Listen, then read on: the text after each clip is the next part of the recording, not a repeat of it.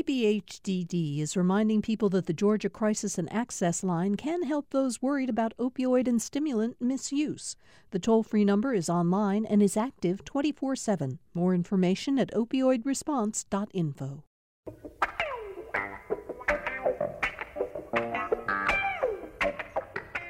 Thanks for being with us for another edition of Political Rewind. I'm Bill Nigut. It is Tuesday, April 20th, 2021. As you obviously just heard on NPR News, but of course, it would be hard to miss it in uh, uh, any of the news reports you've been hearing over the last uh, day. Uh, the jury is now deliberating in the uh, trial of former Minneapolis police officer Derek Chauvin, who, of course, is charged with uh, several different charges of murder in the death of George Floyd last May. And while we have no idea how long it will take the jury to sort through the various charges against Chauvin, um, we know that here in the city of Atlanta, certainly down in Savannah and other parts of Georgia and, and across the country, uh, cities are gearing up for potential protests once the uh, verdict uh, comes in. So we're going to keep an eye on that to see what happens as the day proceeds. Walter Mondale, uh, Jimmy Carter's vice president, uh, died yesterday, and we're going to talk a little bit about that. Uh, and a lot more on today's edition, excuse me, of Political Rewind. It's Tuesday, which means my partner on the show today from the Atlanta Journal Constitution is senior reporter Tamar Hallerman. How you doing, Tamar? Hey, Bill. Uh, finally recovered. I got my, my second COVID shot on, on Sunday, so I was knocked off my feet a little bit on Sunday night and a little bit yesterday morning, but, but feeling good and, and very lucky that I was able to get it. Well, congratulations on that. Just so we, we always like to keep track of these things in terms of reactions. Which, which shot did you get? I got Pfizer.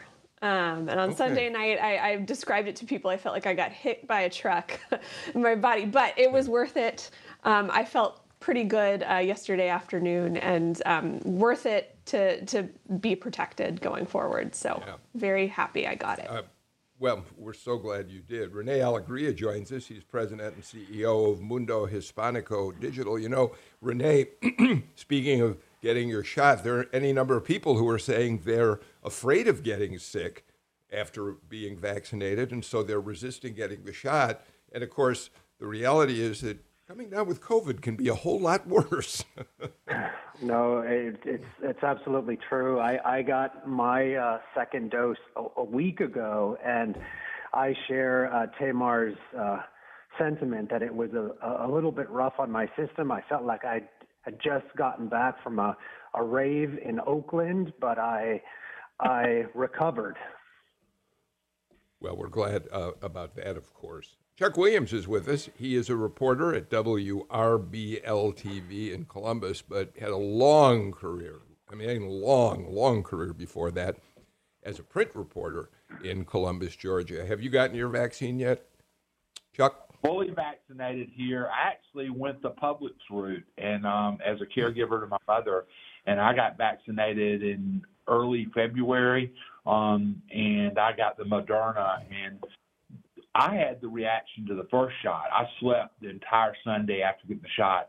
Had very little reaction to the second shot. Okay. Well, we're glad you're vaccinated too. We welcome to the show for the first time today uh, Chart Riggall, who is a reporter for the Marietta Daily Journal. Thanks for joining us, Chart. Thank you for having me, Bill. Um, I think we're we're all in the same boat because I also, like Tamar, got my shot on Sunday evening, and uh, a little bit of a little bit of sleepiness, but um, feeling very good by Tuesday morning, which I'm thankful for. Good. Chart, tell us since this is your first appearance on the show. Tell us a little bit about yourself. Are you are you a Georgia native? Did you grow up up in Marietta, or where are you from? Where'd you go to school? I am from uh, Atlanta. Uh, went to North Atlanta High School, um, University of Georgia as well. Um, have lived in a couple places, Colorado, New York City, um, but have spent the vast majority of my time here on Earth in the state of Georgia. Well, thank you so much for joining us today. All right, let's let's talk a little bit about the Chauvin trial and and then talk about how preparations are being made for any kind of responses uh, to it. Uh, uh, Chuck, um, you know, it's it seems impossible in America today for anything in the news to not turn into a partisan matter. And I mention that now because yesterday, in uh, as as the trial was coming to a conclusion after closing arguments, um, Chauvin's attorney Eric Nelson uh, made a couple of uh, bids to have uh, the judge Peter Cahill declare a mistrial.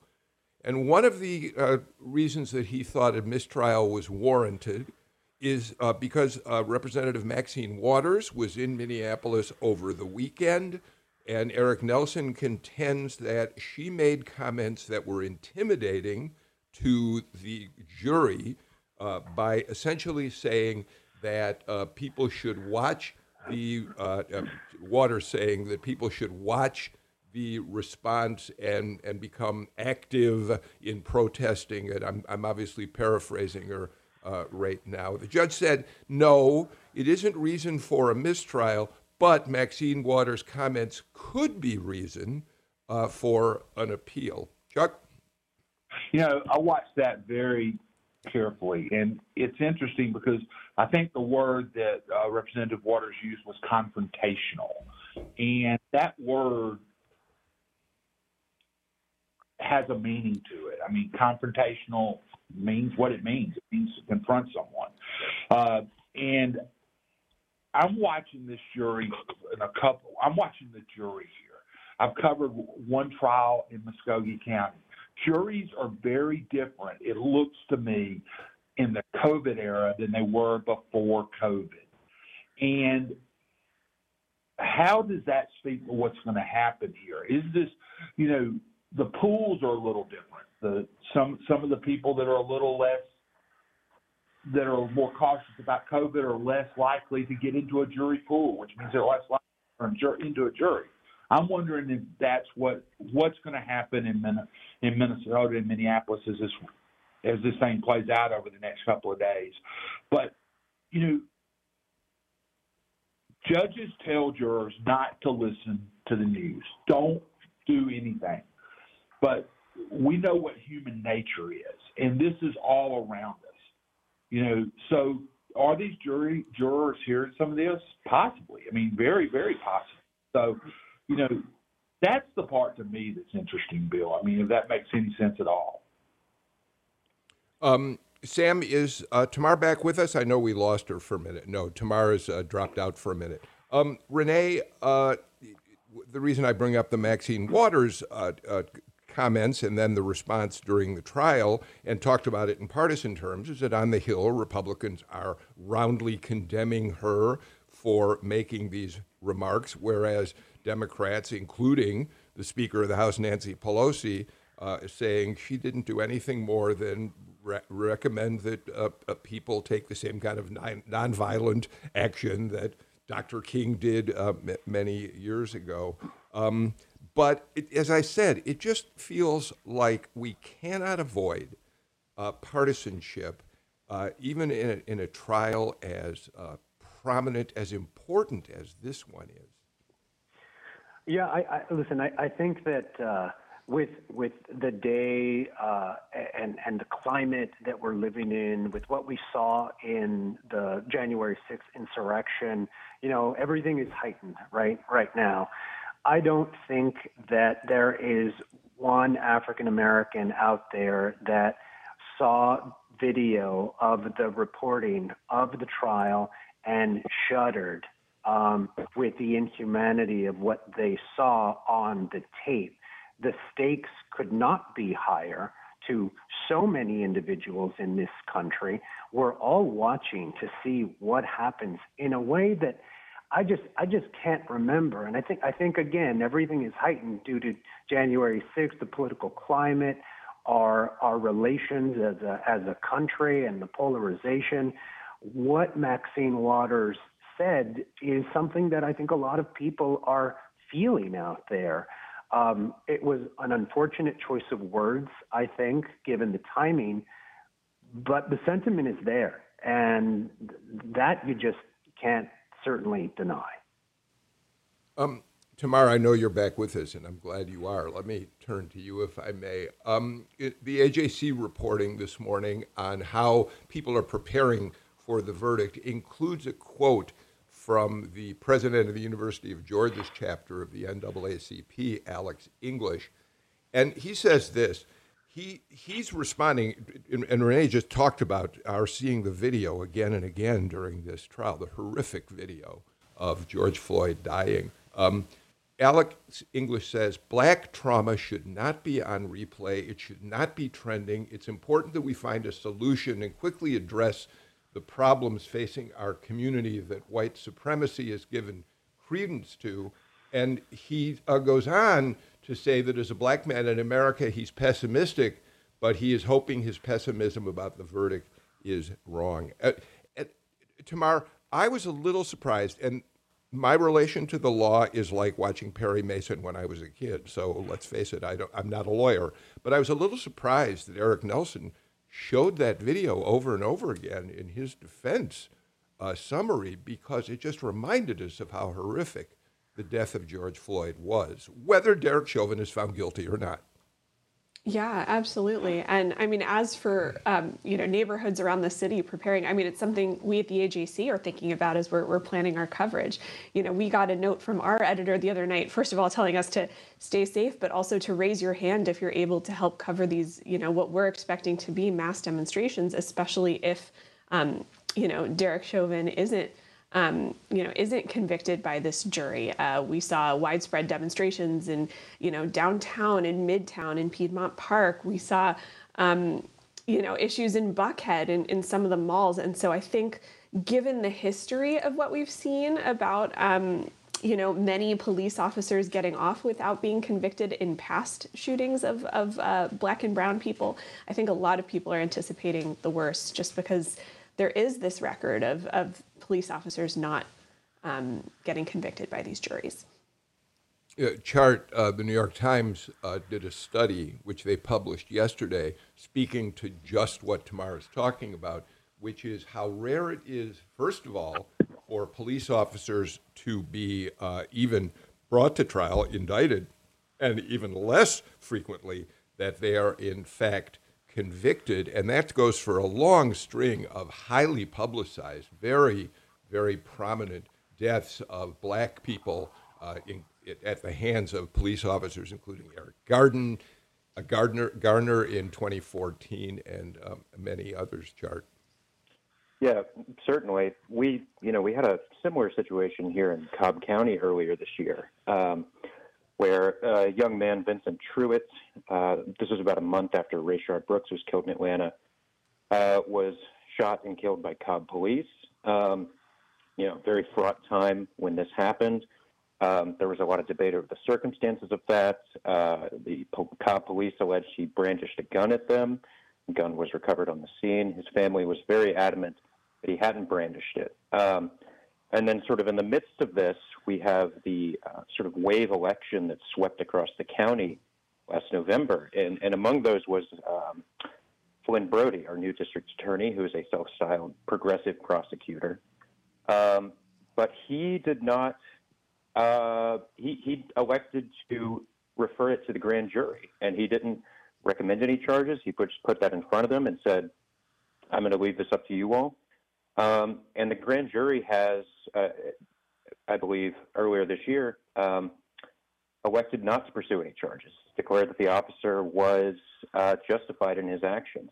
Um, and you know, I think we're we're maybe going to see a similar thing in Atlanta. Uh, we've got Fani Willis, who's trying to navigate how she's going to be involved in uh, the trial of Officer Rolfe, who killed Rayshard Brooks.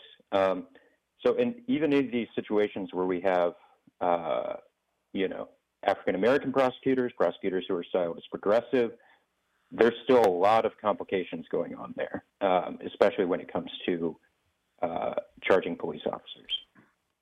Uh, Rene, I, I, I, know you want to jump in. Uh, uh, let me say one thing very quickly, and then I do want to turn it over to you. I, I want to be careful here. Um, it's one thing to say there's a history of police not being charged or convicted uh, in incidents in which black people are they, they kill black people. I am not suggesting that that has anything to do with what's happening right now with the jury in the in the George Floyd case. The, that is in the hands of the jury, and nothing any of us on the show say has anything to do with what the jury decides uh, uh, today or today or in the days ahead. Um, I, I, I, was just going to comment on how it, during this trial you saw, I think it was five police officers testify for the prosecution. And it seemingly broke this kind of blue code for the first time when we saw this playing out, right? And it, it I think I think that right there changed the perception of this unified police antagonist force. I think I think there is heart and compassion in there, and I think we saw it play out during this trial, which I think uh, did uh, wonders for minority communities like like my own, for sure. At the same time, I think you you are seeing a lot of communities kind of bracing for the worst if if this trial does kind of end up the way that that all the others have. And so I'll be very curious to to see how this ends up. You know, this jury, I believe it's half white. Um, I think there are four people of color and then two mixed race people on the on the jury. So it'll it'll be very interesting to see. Or do we end up in a mistrial like several um, of these other cases in the past that have kind of, um, you know, in subsequent pro- subsequent prosecutions, things have kind of broken down, and a lot of these cops haven't been indicted or or convicted. So. Um, it'll be interesting to see how much this breakdown of this blue code, as Rene was saying, could change um, the jury deliberations at all. You know, I want to play the way was talking about what Tamar just alluded to. Is those five officers they didn't mince words. They point blank said policy was violated, Chauvin was wrong, he acted outside of the way they're trained. You know, it really was extraordinary to see not one, not two, but officer after officer and officers within his own department up to and including the chief to come out and say, whoa, wait a minute he didn't do this right, and this is what resulted in it. I think, oh, I I think that will have when this is all said and done over the next years and this plays out. I think that alone will probably have a more profound effect on the way these type of cases are treated moving forward than anything else out of this trial, in my opinion. Rene, I want to make sure we don't lose something very important you just said a moment ago. You said that the parade of uh, police witnesses against Chauvin, which included, of course, the Minneapolis chief of police, uh, had an impact in a positive way on the Hispanic community. It was not uh, missed. Tell us a little more about that because I think that's a really important observation. Sure. I, listen, I, I, I think that by watching the the five officers come out and say this is wrong. This this should not have played out in this way. It did bring about more of a sense of, of trust from the Hispanic community uh, to law enforcement, and there has been a gulf there for a very long time. Um, you saw the the shooting of of Toledo, the 13 year old in Chicago, just recently. That too, you know, I mean, another video footage from a officer cam. It's hard to watch, you know, and this happens all the time, every day. Um, what I do think, and bringing it back around to protests and and discord with whatever the verdict is, you know, I, I've heard it said from folks that I respect. Uh, progress can be uncomfortable. And there is going to be many uncomfortable moments going forward as we really put a spotlight on the treatment of individuals who are arrested, who are treated poorly, who are killed during these types of uh, acts. And so, you know, it's it's it's a very, very, I think, historical time in which we're living in. Chart, before we leave the trial itself, um, I want to uh, uh, uh, read to you and everyone uh, the um, some of the things that the uh, that Judge Cahill said in his instructions to the jury. Amelia Brock uh, pointed this out to me this morning, and, and I thought, you know, I don't again. I don't really know as much about the law as obviously uh, many of the people who are on the show routinely attorneys do. But but Cahill seemed to do an awfully uh, good job being even-handed in the way he oversaw this trial. And here's one of the things he said to the jury in his instructions: "Quote." We all have feelings, assumptions, perceptions, fears, and stereotypes about others. Some biases we are aware of, others we might not fully be aware of, which is why they are called unconscious biases. No matter how unbiased we think we are, our brains are hardwired to make unconscious decisions. We look at others and filter what they say through the lens of our own personal experience and background. Because we all do this, we often see life and evaluate evidence in ways that tend to favor people who are like ourselves or who've had life experiences like our own. And he goes on, you know, that's a remarkable statement under any circumstances about who we are in a time in which race consciousness has become such a prevalent concept in, in our thinking. It is Yeah, sir. remarkable. It is remarkable. Go, go ahead, Ch- Chart. Chart. Let me get Chart in here first, please. Oh, Um. Sure. I I think um, yeah that that certain certainly to me sounds like an acknowledgement from the judge that even in this situation where you know you want objectivity from the jury, you want them to be dispassionate.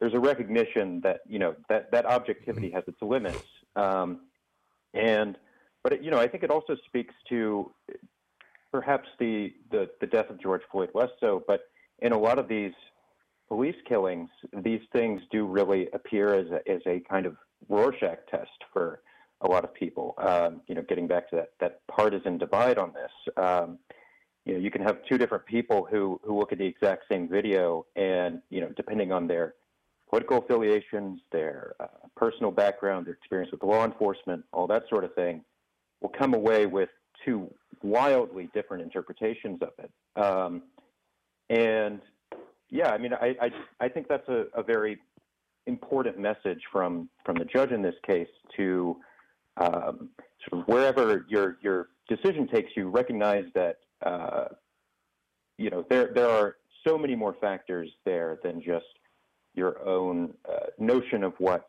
um, impartiality might be.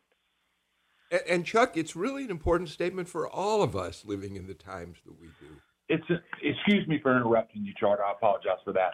Uh, it is an extraordinary statement, and I think it's a statement that I've sat through a lot of charge conferences um, as the judge and the attorneys work out exactly what language is going to be read to the jurors regarding the charges and how they and how they deal with it. How they deal with it. It's done outside of the jury's presence, and it's usually done with very few people in the courtroom. People don't stick around for it. There is no question Judge Cahill put an enormous amount of thought and effort into what he said. And when he said it, I would suspect everyone, every attorney in that room knew what was coming, knew the wording of how he was going to say it. That to me is one of the things that makes it extraordinary. All right, um, Chuck, you get the last word in the first segment. We got to take a break. When we come back, we're going to talk about a Georgia story that um, is related in many ways uh, to what's going on in Minneapolis right now. You're listening to Political Rewind. Thanks for listening to Political Rewind. If you like this show, you'll also like Georgia Today. It's a daily podcast from GPB News, bringing you compelling stories and in depth reporting that you won't hear anywhere else. Join me, Peter Biello, for this quick and convenient way to get the best of GPB News' extensive coverage of the topics that matter to you, delivered directly to your device every weekday afternoon.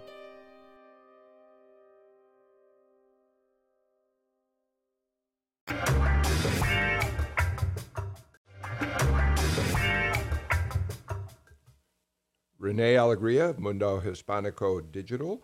Uh, Chart Riggall, reporter at the Marietta Daily Journal. Chuck Williams, WRBL TV in Columbus. And, of course, senior reporter at the AJC, Tamar Hallerman, uh, join us today. I want a quick final note. Uh, one of the reasons I brought up Mar- uh, uh, uh, Maxine Waters is that Marjorie Taylor Greene, of all people, is now calling for her to be expelled from Congress for essentially inciting a riot. uh, with her comments in Minneapolis. There are many people who've pointed out how uh, ironic it is, given the Republicans who have not spoken out condemning the insurrection at the U.S. Capitol on January 6th. Um, Tamar, let's bring this home to Georgia. Um, there's been some reporting in the last couple days about the fact that while legislators passed a bill which would prevent local counties and cities from reducing their police budgets by more than 5%, there are significant questions about whether there's any enforceability behind this measure, and more to the point, whether this is merely a partisan political response to the calls for defunding uh, the police, which arose after the George Floyd uh, death last year. Tamar, we're not hearing you. We're, we've lost Tamar again. Uh, chart weigh in on this. Um, sure. Yeah, I, I think. Well, what's interesting about that is that you know obviously there was that proposal that was voted down by the Atlanta City Council, um, and there were there were some rumblings about this from Athens, uh, I believe, but um, you know it.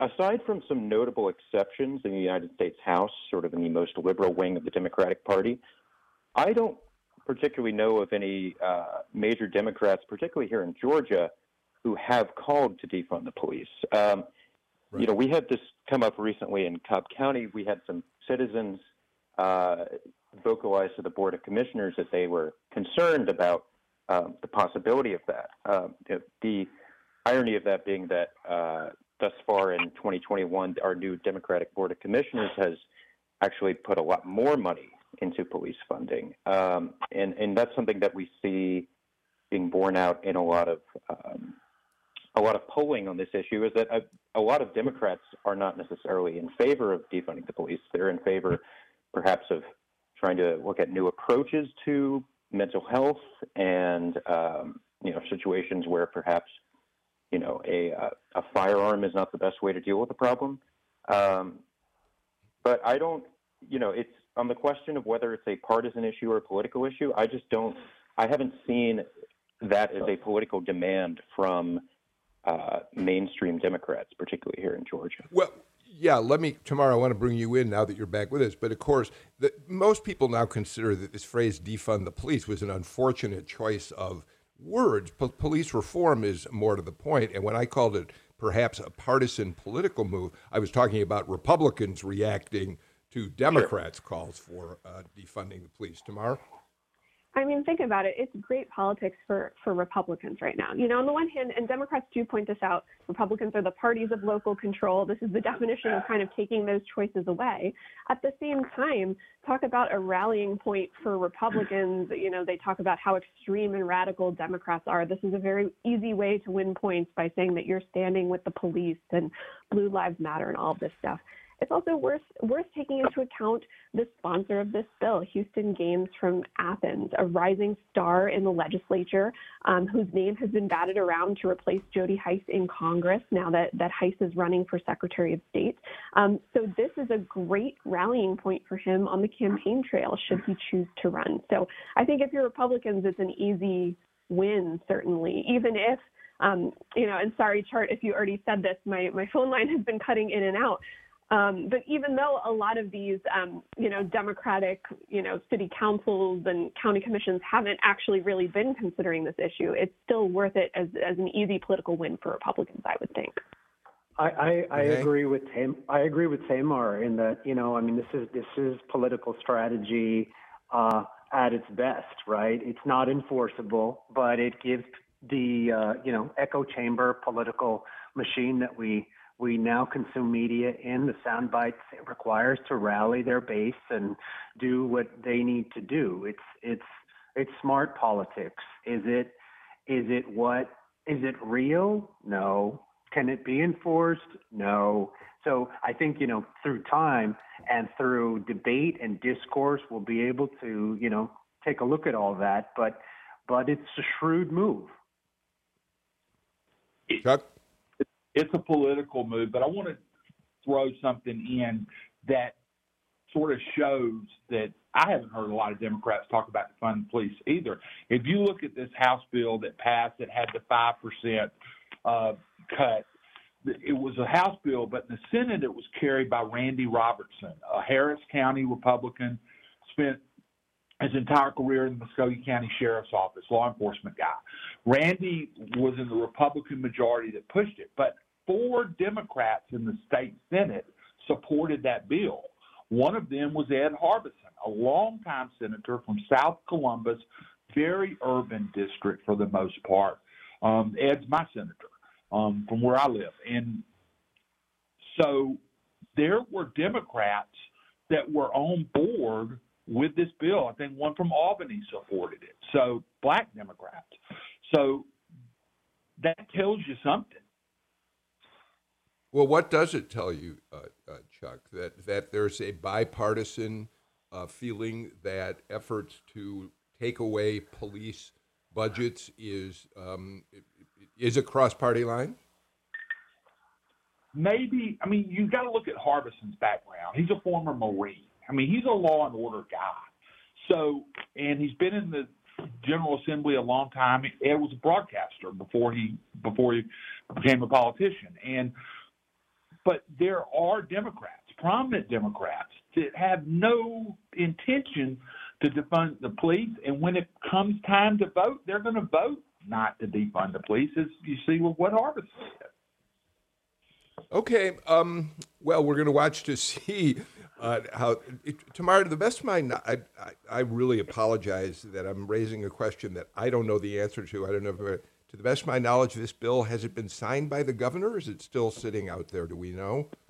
I don't think we'll it find has out. been signed. I don't think it has sure. either. I don't think so either. If it has, it's been done quietly. Okay, um, let's move on. Tamar, um, interesting report, a study that was just released by an independent organization which uh, looked at voting laws in all 50 states. Um, the Center for Election Innovation, uh, and they came back and they said kind of gave mixed reviews to Georgia's new law. They said that in Georgia, early voting is relatively easy and that it remains so even under the state's new election law, but also called Senate Bill 202 a step backward because it includes troubling provisions that will make voting harder and some that are ripe for abuse. Uh, it was it was another example that this is a Rorschach test. It, you can look at how at, at, at provisions in this law, and depending on which side of the aisle you're looking from, you have reached your own conclusions as to whether this is voter suppression or voter security. But it is interesting. Yeah, absolutely. And I mean, this is such a massive bill, and it makes so many changes from top to bottom that absolutely there are things you can point to that say, oh, well, it expands early voting. Isn't that great? Um, it was interesting to see the two provisions that this researcher really singled out as, as being potential for, for abuse, and that's what really stuck out to me. He mentioned, um, and this is something we've talked about on the show, the, the provision that allows the state to take over local elections offices. Um, and obviously, um, you know, the, the Secretary of State's office is particularly not happy with how Fulton County has run its elections in the past, would be very interested to see if Fulton or other big metro districts uh, could end up getting singled out. The other provision was uh, one that we haven't talked about as much that would allow for unlimited challenges to the eligibility of voters. Um, which the researcher thinks could could be a burden on legitimate voters. So um, that's something I would love to explore more because I, I, haven't heard a ton about that that provision. No, I, I agree. I was when I read that, I realized that that's something I want to look into a little more uh, seriously and, and, maybe talk about on a future uh, show. Rene, and of course, one of the other uh, features of the new law um, that I think was mentioned in this study is drop boxes which again you can look at from either side, Republican or Democrat. As a Republican, you would argue that drop boxes were an invention for the 2020 election uh, that were put in place informally to allow people who voted uh, by mail to have some place to drop off their uh, ballots. Uh, now the lo- it's been set in law that, that drop boxes will be available in every county, but they're limited in number and they are also being put in secure places that can only be accessed during business hours as it, early voting locations. So you know, it, it's it's it's hard to say what you believe to be the case of drop boxes. It's, I mean, look, the big, the bigger picture, I think, is that we're we're talking about um, the accessibility of our rights to vote. You know, and yes, I agree with everyone here that there are pros and cons depending on how you look at this. But when you break it down into, you know, limiting the number of drop boxes, um, that seems a little bit outrageous. I mean, if we limited the number of Chick fil A's per county, there would be, you know, protests in the street, right? Violent ones. So just overlay that into Dropbox world and you see how ridiculous it sounds. Chuck, well, I mean, I'm sorry, uh, Chuck. Bill, we had uh, Nancy Boren, who's the director of elections here in Muscogee County, on my podcast last week, and she broke down the law. And then drop boxes, Muscogee County, because we're under 200,000 registered voters, it goes from five drop boxes to one. And that one will be at the City Services Center, which is centrally located in Midtown part of Columbus. But I mean, that's a change, and and you can't access that drop box after Friday before the Tuesday election because their limit. I mean, it's only open while the hours of advanced voting are open. So that is a restriction. But it was interesting to get Nancy to break that down because drop boxes will be less prevalent in Muscogee County in, le- in elections moving forward. Um, Chart, there are continuing to be uh, calls on the left for boycotts uh, uh, against this law. The latest target, Home Depot, for remaining sort of neutral in, in, in its uh, uh, standing. It, they've said very little about it. But, but I, I called to your attention, all of you, before the show, an interesting uh, piece, an op ed piece that was written in the Hollywood Reporter by a very, very prominent, talented Atlanta actor named Bethany Anne Lind, who, you know, when Will Smith pulled his picture out of Georgia in reaction to the new law, there are people in the industry here who are very concerned. And Bethany Anne Lind says if film and TV projects move, the powerful moguls, meaning the Hollywood moguls, would be pulling their business from people who largely helped get the statewide and national results that liberal claim, liberals claim to want. She says, look, the motion picture business, the television production business, is made up largely of uh, technicians and artists who tend to be Democratic and vote Democratic. They've moved to the state and helped uh, win it for Joe Biden, helped win it for Raphael Warnock and Jon Ossoff, and she suggests that they'd be essentially cutting off their nose despite, despite their faces if they all leave. Yes, certainly. And, and this is more or less exactly what I heard from a number of Democrats um, kind of in the week between the passage of SB 202 and then the pulling of the All Star game from uh, our state, and then the immediate aftermath was, you know, I, I spoke with Representative Teri Anulewicz, who said, you know, I disagree with this. I understand why it happened, but this is going to hurt uh, the people who made, arguably, have made Joe Biden's agenda even feasible um, with the, the victory of those two Senate runoffs. And even speaking with several Republicans in the lead up to that, you know, I they said, you know, I I don't think my my Democratic colleagues want to lose the All Star game. I don't think they want businesses getting yanked out of Georgia. Um, now, obviously, that conversation gets a little more heated. I think the the closer to the national media you get, um, but at the local level, I you know I don't I didn't hear from any Democrats who were gloating about uh, losing business who were saying, I told you so. Certainly, there was a sort of a different tone from their Republican colleagues, but you know, there, there was a concerted effort on the part of a lot of Democrats. Um, Lisa Cupid, our chairwoman, for one, was maybe the most vocal uh, opponent of moving the All Star game. You know, she met with the head of the uh, Players Association. She even said, you know, if I need to talk to the White House, I'll do that. Um, and you know, obviously this this boycott issue is is I've just seen the the Home Depot has been called out, and you know it's sort of going off in different directions. But by and large, I think the sentiment expressed in that op-ed is not very dissimilar from the way Democrats uh, and of course Republicans feel here in Georgia. Tamar, let me give you the final word before we get to our break. Yeah, and it also is very similar to what we hear from people like Stacey Abrams, um, who who has mm-hmm. become a, a national voice. Um, so, yeah, that's that's it. Chart explained it well. As we as we go to the break, uh, I do want to point out that uh, Kelly Loeffler's new vo- voter mobilization group, which is looking to add uh, conservative voters to the to the rolls, she's got digital billboards running around Truist Park attacking President Biden, Stacey Abrams, Raphael Warnock, and others uh, for their decision to pull for the MLB decision to pull the All Star game out. I I find that interesting, Rene, and, and here's why. Um, I it's obviously an issue of mobilization that could have a great, great effect in encouraging Republicans uh, to vote against these Democrats.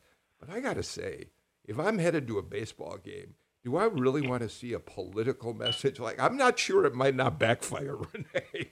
sure. Yeah. No. I mean, obviously, we want to eat hot dogs and and and drink a beer and, and you know do the seventh inning stretch and not not have politics enter our our afternoon at the ball game, right? But but I I, I do have to say that I, I'm originally from Arizona. And during when uh, Arizona passed SB 1070, which was a very controversial bill that made it legal to racially profile anyone who looks Hispanic and stop them, um, there was an outcry of, and rightly so, of individuals from other parts of the country to boycott all things Arizona. And as a proud Arizonan, I took umbrage with that because it was exactly those individuals that the state needed to go there to voice their opinion during a time when all of that was being killed in Arizona then. There are pal- parallels here. Um, got to get to a break. Rene Alegria gets the last word. He's got food on his mind. He's talking Chick fil A, hot dogs, and beer. we'll be back with more in just a moment.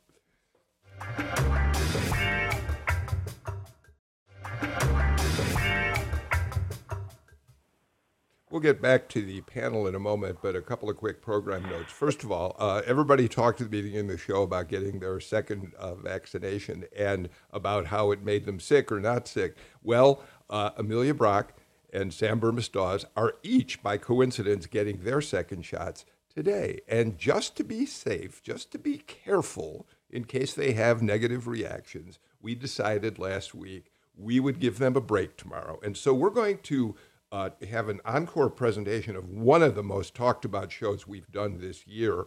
That's an interview with Ty Seidule, the author of Robert E. Lee and Me, A Southerner's Reckoning with the Myth of the Lost Cause. He grew up in Northern Virginia and in Walton County, Georgia, a career military officer who came to understand that all he'd been told about the Confederacy was false, and that in fact what it really was was a traitorous rebellion against the United States government. It's a fascinating conversation, and we'll bring it to you uh, on the show tomorrow. Thursday, we're going to talk about climate change. And on Friday, the Speaker of the Georgia House, David Ralston, will be here to talk with uh, Patricia Murphy of the AJC and me. So, an interesting week uh, still to come. I want to talk for just a couple minutes about the fact that Walter Mondale uh, died yesterday. Um, he was, of course, Jimmy Carter's vice president. Uh, uh, former President Carter issued a statement talking about what a remarkable, humble, uh, and, and forward-thinking man Walter Mondale uh, was. I want to play just for a moment, if I may, one of the most important moments of Mondale's career. He became a United States Senator uh, after Hubert Humphrey uh, became LBJ's vice president, and Mondale was appointed and then remained in the Senate, where he supported fair housing, civil rights uh, laws, became Jimmy Carter's vice president, and then in 1984 was the Democratic Party nominee for president. And what I thought of immediately when I thought of his death was the evening in the Cow Palace in San Francisco, where the Democrats held their convention Mondale came in on Thursday night to give his acceptance speech, and he um, pointed out in his speech we'd seen a Reagan tax cut that had led to a huge deficit and to a recession in the early 80s. And now Mondale was telling everyone that the only way to recover was to raise taxes. And here's what he said I mean business. By the end of my first term, I will reduce the Reagan budget deficit by two thirds. Let's tell the truth. That must be done. It must be done. Mr. Reagan will raise taxes, and so will I. He won't tell you. I just did.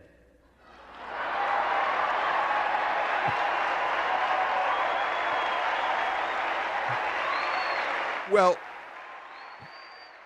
well, well, there was cheering on the floor. I happen to have been standing right next to the then governor, a very conservative Democrat, Joe Frank Harris, during that speech. And when I heard Mondale say those words, I turned to look at Governor Harris, and his face fell as if he was a candle with me- wax melting uh, down his cheeks. Uh, it was the death knell for Walter Mondale. He never recovered. He lost a historic. He was the biggest loss since FDR beat Alf Landon, and he, he lost every state except for his home state of Minnesota. He won the District of Columbia, and that was it. But Tamar, he was considered one of the great uh, visionaries of the Democratic Party and a true humble gentleman, Tamar. Yeah, and what was so interesting is is to me anyway was how much he changed the role of the vice presidency. You know, before that it really was this ceremonial job with very little power and still frankly not as not a ton of power, but he he kind of took on a, a much more expanded policy role and was able to really make his mark on the office. And you know that was something he raised with Jimmy Carter when they were discussing you know whether he'd be his running mate, and and Carter really stuck to that. Um, you saw him make his mark even internationally in the in the Middle East um, when he helped with, with Menachem Begin um, in the 70s uh, to, to cut a deal with Egypt and sell it, and then come back home and sell it to American Jews. Um, so I think after him, you saw that vice presidents take on a more expanded role, um, and he really kind of forged that path for people. Chuck? You know, I read President Biden's statement. It was rather lengthy on on on Vice President Mondale, and what he said was when he in 2008 when he was about to become President Obama's vice president, the first call he made was to Mondale to talk about how the job, and that was in the statement that the president released. That, to me, that was very telling. Chard, one of the things I thought about when I read the obituary, by the way, we should also point out, and, and we haven't, that he also was the first uh, uh, presidential candidate to name a woman, Geraldine Ferraro, to be his running mate. He opened the door for uh, p- people like Kamala Harris uh, today. But what I was starting to say is uh, this was a man who had humility, who was able to laugh at himself he seemed so out of place in the politics of so much of what we see in terms of the ego inflated politicians of our time. Certainly. I mean, I just listening to that um, that clip you played. It's it's it's hard to imagine that kind of uh, directness and, and honesty going over so well these days. I, I suppose. Um, the other interesting thing I, I thought about uh, reading the obituaries last night and this morning was um, him as kind of a, a, a bridge figure within uh, you know Minnesota politics and within the Democratic Party. You know the the sort of the protege of Hubert Humphrey, who is kind of one of the arch liberals of the mid-century. Um, and then I, I, read that he was sort of a mentor to um, Amy Klobuchar, who interned for him and worked at his law firm. Um, and you know, was was kind of in between those those two periods of the Democratic Party, from you know that that classic sort of Midwestern union-based liberalism, uh, down to um, you know the the more uh, you know uh, more centrist turn the Democratic Party took in the '90s after um, Mondale's wipeout in '84. Here's the other thing I thought about, Rene. Um, in 1984, when Walter Mondale said yes, he'd raise taxes, um, and gave a liberal vision of the future under his presidency, he turned off Southerners completely. I mean, Georgia was not going to vote for a liberal of any sort, let alone one who was about to raise taxes. And yet we've come full circle in some ways, not on the tax issue, but the fact is the Democratic Party of Georgia today, thanks to Stacey Abrams, embraces far more progressive policies than it certainly did back when Joe Frank Harris was governor. Yeah, you know what? I, I think that history is judging the Carter administration and everyone associated with the Carter administration as being visionaries with what they were doing at the time. They were not popular. Mondale certainly was trounced, but he, you know, like you, you can tell a lot about a person by how they lose. Uh, com- contrast that to how uh, the the most recent president lost, and we have a person of, of compassion and class.